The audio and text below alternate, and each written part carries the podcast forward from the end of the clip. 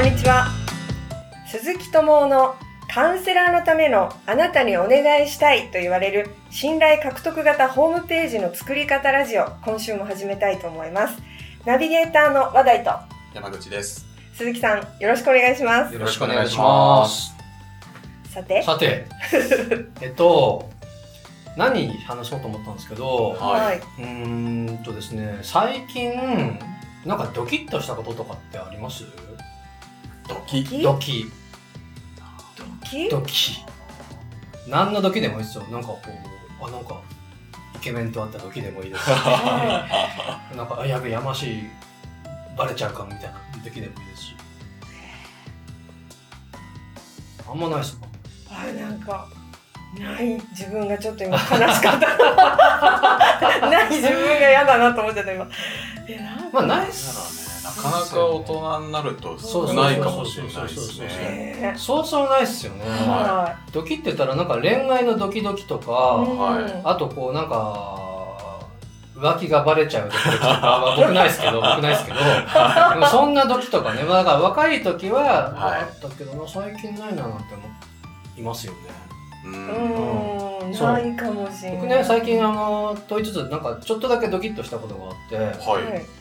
あの、まあちょうどいい雑談かなと思ってお話ししたいんですけど、は僕ですね、まあその、まあし、あのー、4月から、まあ、小学校になった息子がいるんですけど、うんすいません、また子供ネタで。いよいよ 楽しみでで、すまあ、ある朝ですね、ある朝、あのーなんか珍しくですね、なんかこう、いつも僕が起こしに行くんですけど、なんか自分からベッドから起きてきて、い。はい。で、僕まあソファーに座ってテレビぼーっと見てるんですけど、はい。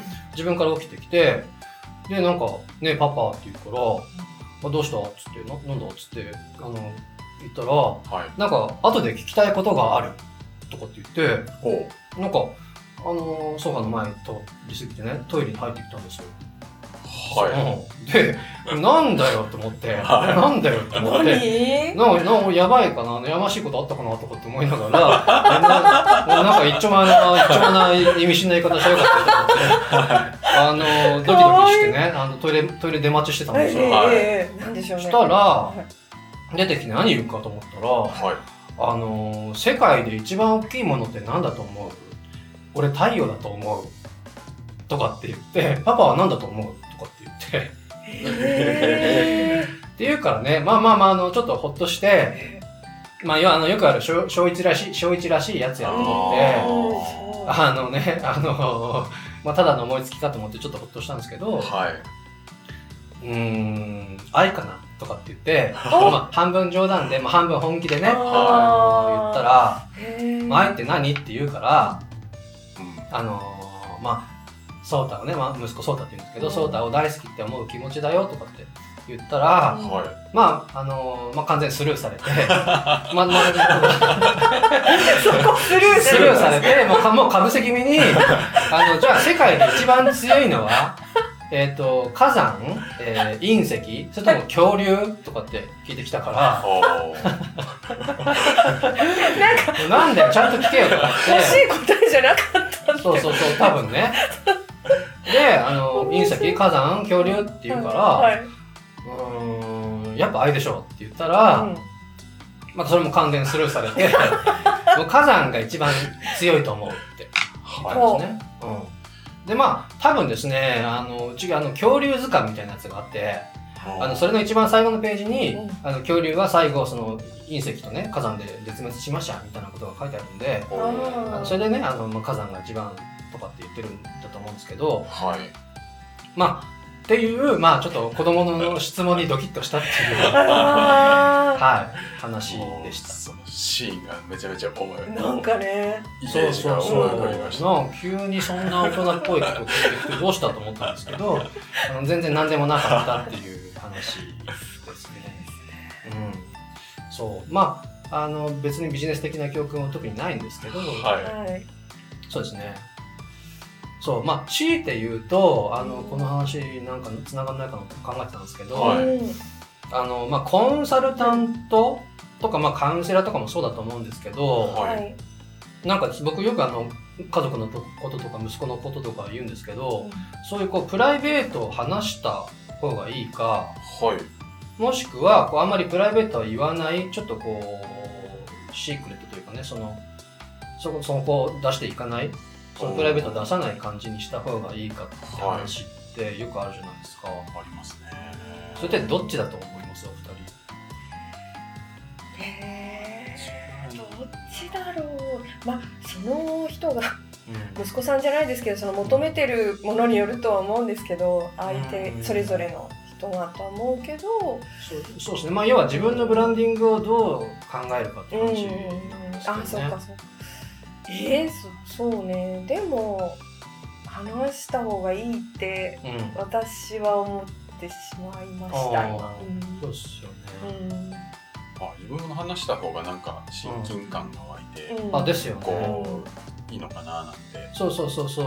僕はあのーまあ、自己開示がマストで必要だなって思ってるタイプなんですけど、まああの考え方は両方あると思うんですけどね、はい。えまああのー僕の中では一応ロジックがあって、まあ、別に僕だけが言ってる話じゃないんですけど、はいはい。そのどんなロジックかっていうのを簡単に言うと、なんだろうなそのまず自分が ごめんなさい自分が自己開示をすると。ーはい。そうすると多分ですね相手もつられてっていうのかな、そのなんかこう自己開示っていうかその自自分のことを開示してくれるんですよ、はい。そうするとはい。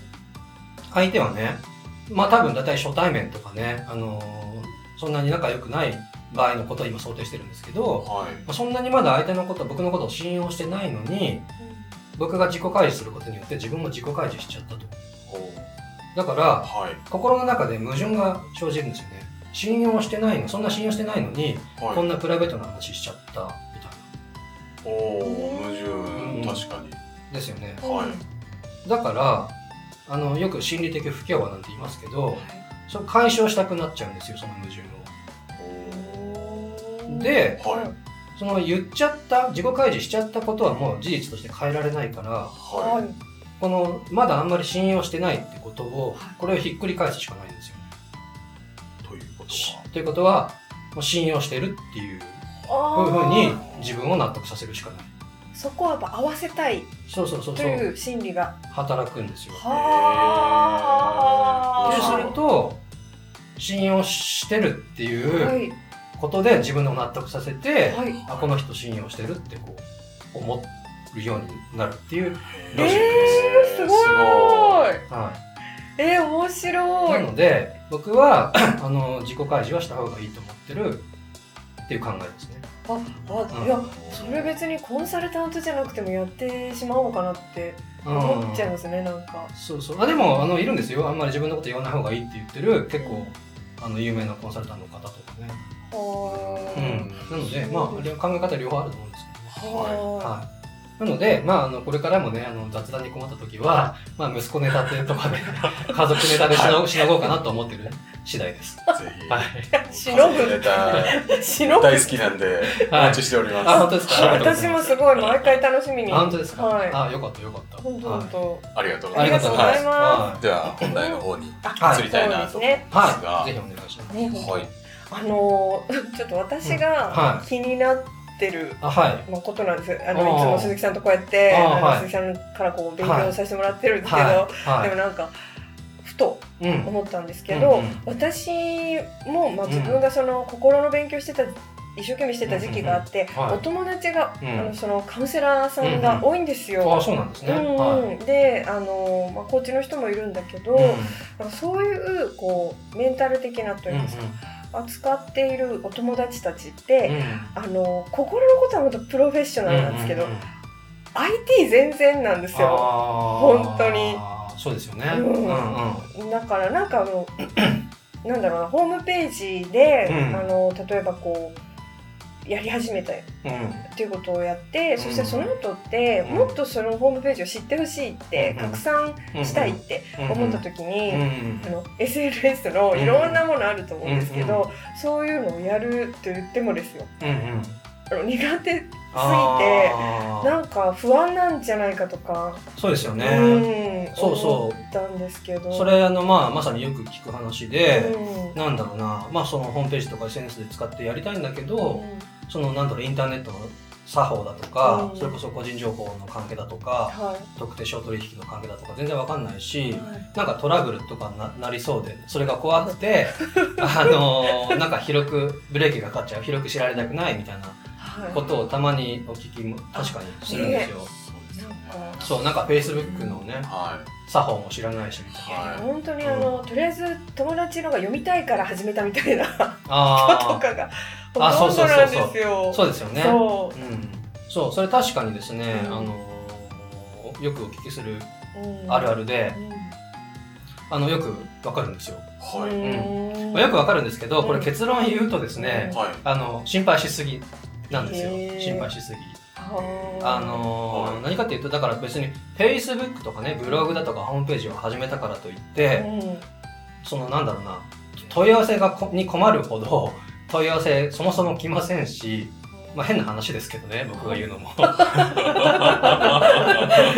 そうもうその前にもお伝えしたかもしれないですけどそのなんだろうインターネットからのその自然検索うんでそのなんだろうな上位表示されてもう最初のお問い合わせもらうのってなんだろうそれこそやっぱりゼロから始まるんでねアクセスゼロから始まるんで一生懸命ブログ書いたりだとかそのページのアクセス解析ベースでそのコンテンツのブラッシュアップとかをいろいろしたりしてうん。そのもう早くても数ヶ月とか半年とか、はい。ね、長いと1年とかかかっちゃいますよみたいな話したと思うんですけどはあのーなんだろうな。まあ業種だとかねそのあと狙ってるキーワードだとかあのー競合とかの状況にももちもちろんよるんですけどあのーなんだろうなそう一般的にそのホームページのその上位サイトの75%はページ数926ページ以上ありますよみたいな話とかもしたと思うんですけど、はいはいだからそういう状況になってから心配すればいいだけいい話であってその今まさに今日ホームページリリース昨日ホームページリリースしましたっい。はい。て言って魔法のようにねはい。今日からよくお問い合わせがいっぱい来るかって言ったらあの来ないですなのであの安心してくださいまあ変な言い方ですけど。僕が言うのも変な言い方ですけど。はい。そう。だから僕は最初はですねホームページリリースしたからといってあのこうやってね待ってんじゃなくてあのリアルの活動もあの織り交ぜてほしいんですよね。はあのホームページリリースしたから見てって言ってこうしあの知り合いに声かけしたりだとかはい。あとそれこそ人に会ってチラシを配ったりだとか名刺配ったりだとか、まあ、交流会に行ってなんかこう名刺交換したりだとかい。はい。あと友達にねあのそれこそ電話してあのなんか紹介をお願いしたりだとかっていうなんかこうリアルの活動を特に最初はですねあのリリースしてその半年後自然検索で問い合わせが入ってくるようになるまでのその間はリアルな活動をですねあのどんどん織り交ぜてほしいですよね。だから逆に言うとそれをやんないとはい。お問い合わせ来ないんで、はあのそんなねあのだからその期間で整えていけば全然いいのでい。あの全然心配することなく始めましょうよって。あの本当多少ねホームページにあの不備があったところではい。例えばそのなんだろう個人情報保護のあのアナウンスがなんか不備だったりだとかはい。あのしてもはい。あのちゃんとねあのちゃんとした必要なコンテンツ例の4ページとかの必要なコンテンツを作り込んでいればあのトラブルだとかねそのクレームになるなんてことはあの経験上まずありませんあのだからポイントはやっぱりちゃんとしたコンテンツをちゃんと作り込むっていうことですね。はいうん、でじゃあそのちゃんとしたコンテンツって何かっていう話なんですけどはい。あの例の、まあ、4ページっていうところに戻るんですがその共感して信頼してもらえる、うん、とでかつその読むとその興味づけだとか動機づけが起こるそのプロフィールであるとか、はい。だからあとその皆さんのそのサービスのただの売り込みじゃなくてその悩みをね閲覧者の悩みを解決する方法が、まあ、例えば数ある中であの他の方法じゃなくてはい。でそのあなたのサービスが良さそうだって思ってもらうためのそのサービス紹介だとか、はい。うん、あとこうなんだろうな。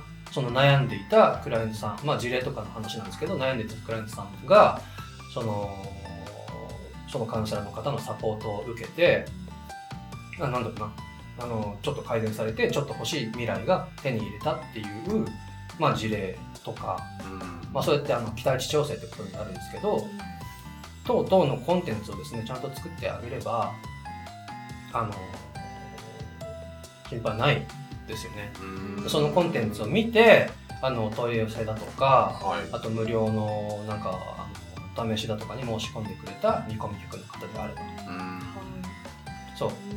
だからそれを見てそのお問い合わせしてくるってことはもう少なからずですねそのホームページでそのカウンセラーの方とその見込み客のその関係性が構築されていて、はい。でまああるある程度その顧客教育が済んだ状態で問い合わせしてきてくれるはずなので、うん、なので、そのなんだろうなそのちゃんと信頼してその最初のアクションを起こしてくれてるはずなので、あのまあ、100%ではないですが、うん、あの心配いらないですよね。そんな。なるほど。そう。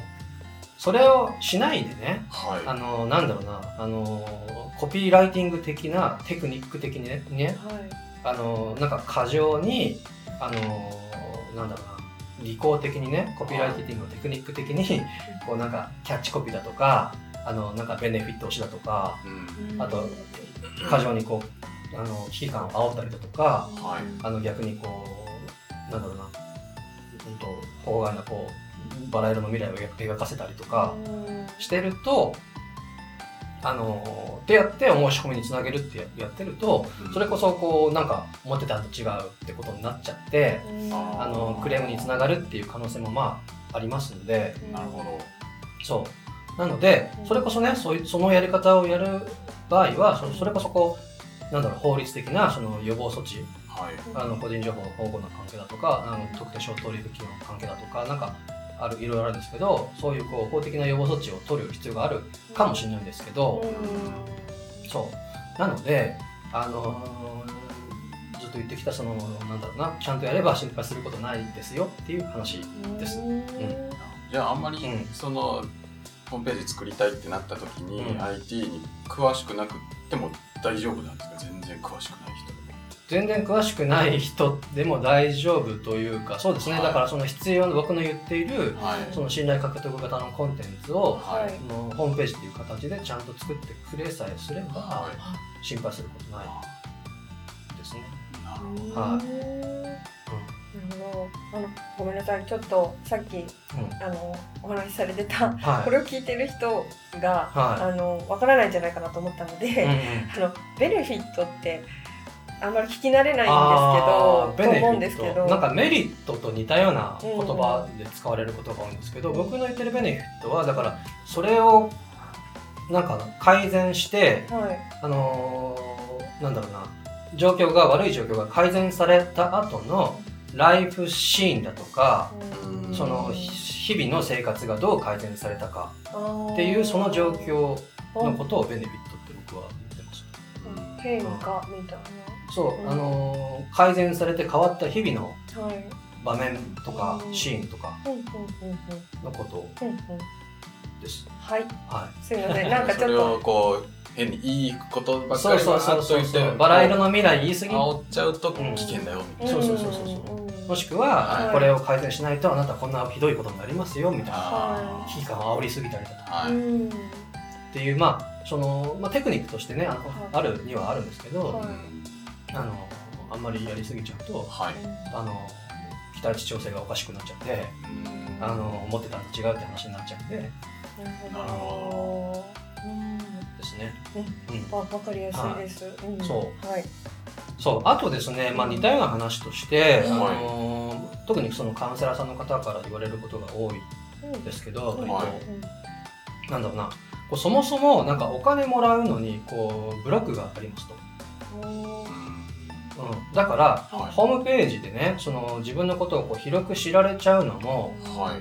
怖いんですと。うん。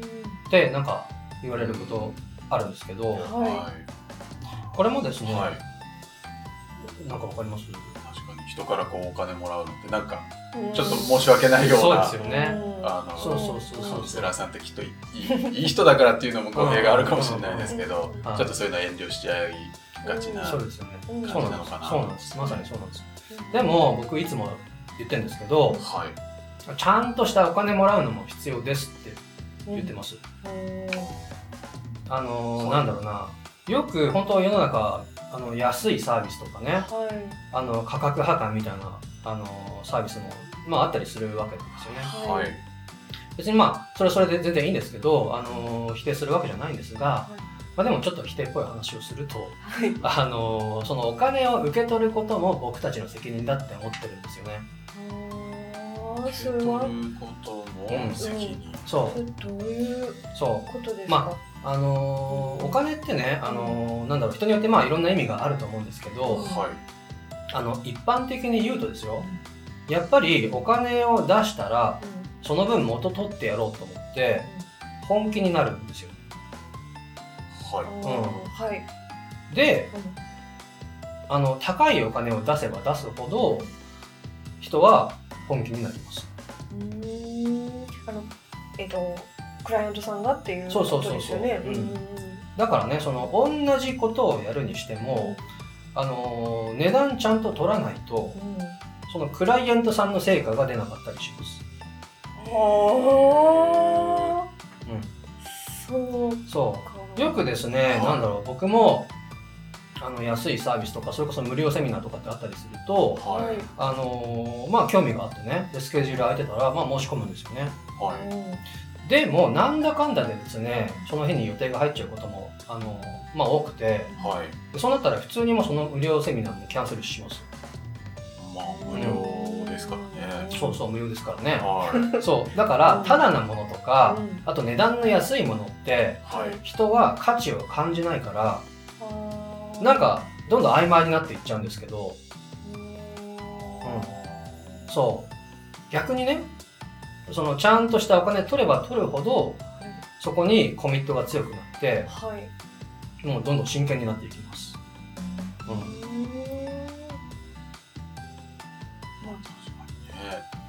結構高い値段出したセミナーはうん、そのキャンセルしないです。そうですよね、はうん。そうなんです。なるほどね。なのでうん。そのカウンセラーのさん皆さんもですねそのクライアントさんのためにもちゃんとその価値のある金額を受け取る。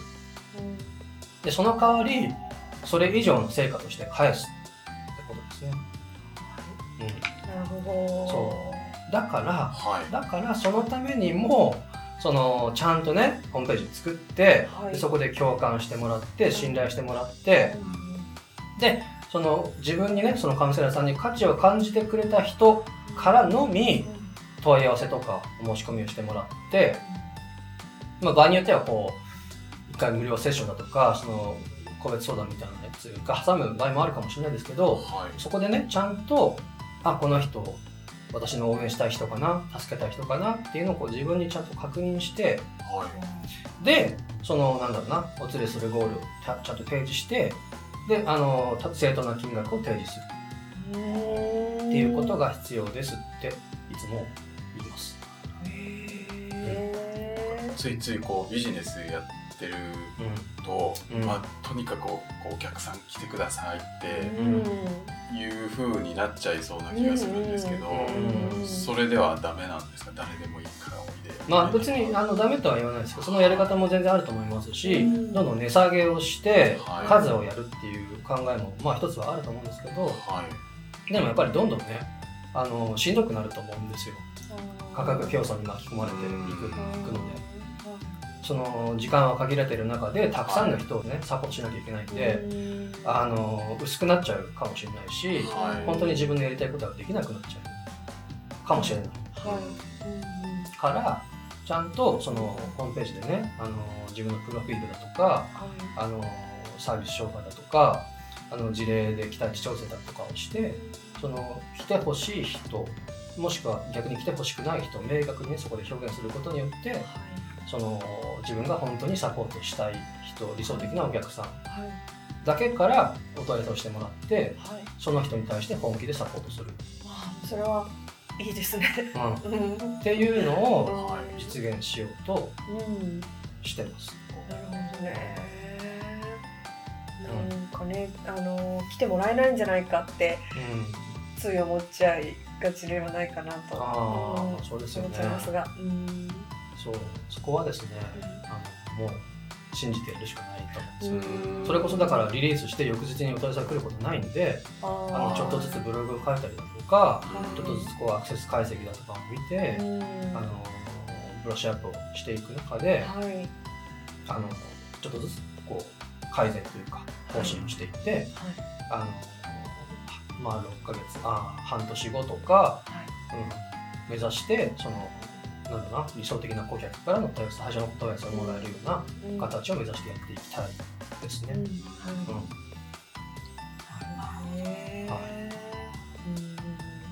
理想的な人だけを相手にしていいって言ったらうんなんかすごい楽しそうですね。そうですよね。はいそうそうそう。あのー本当そうだと思いますよ。うんそのなんか合わないなとか思いながら、はいうんでもお金のためになんて思いながらやるのは嫌で嫌ですもんね。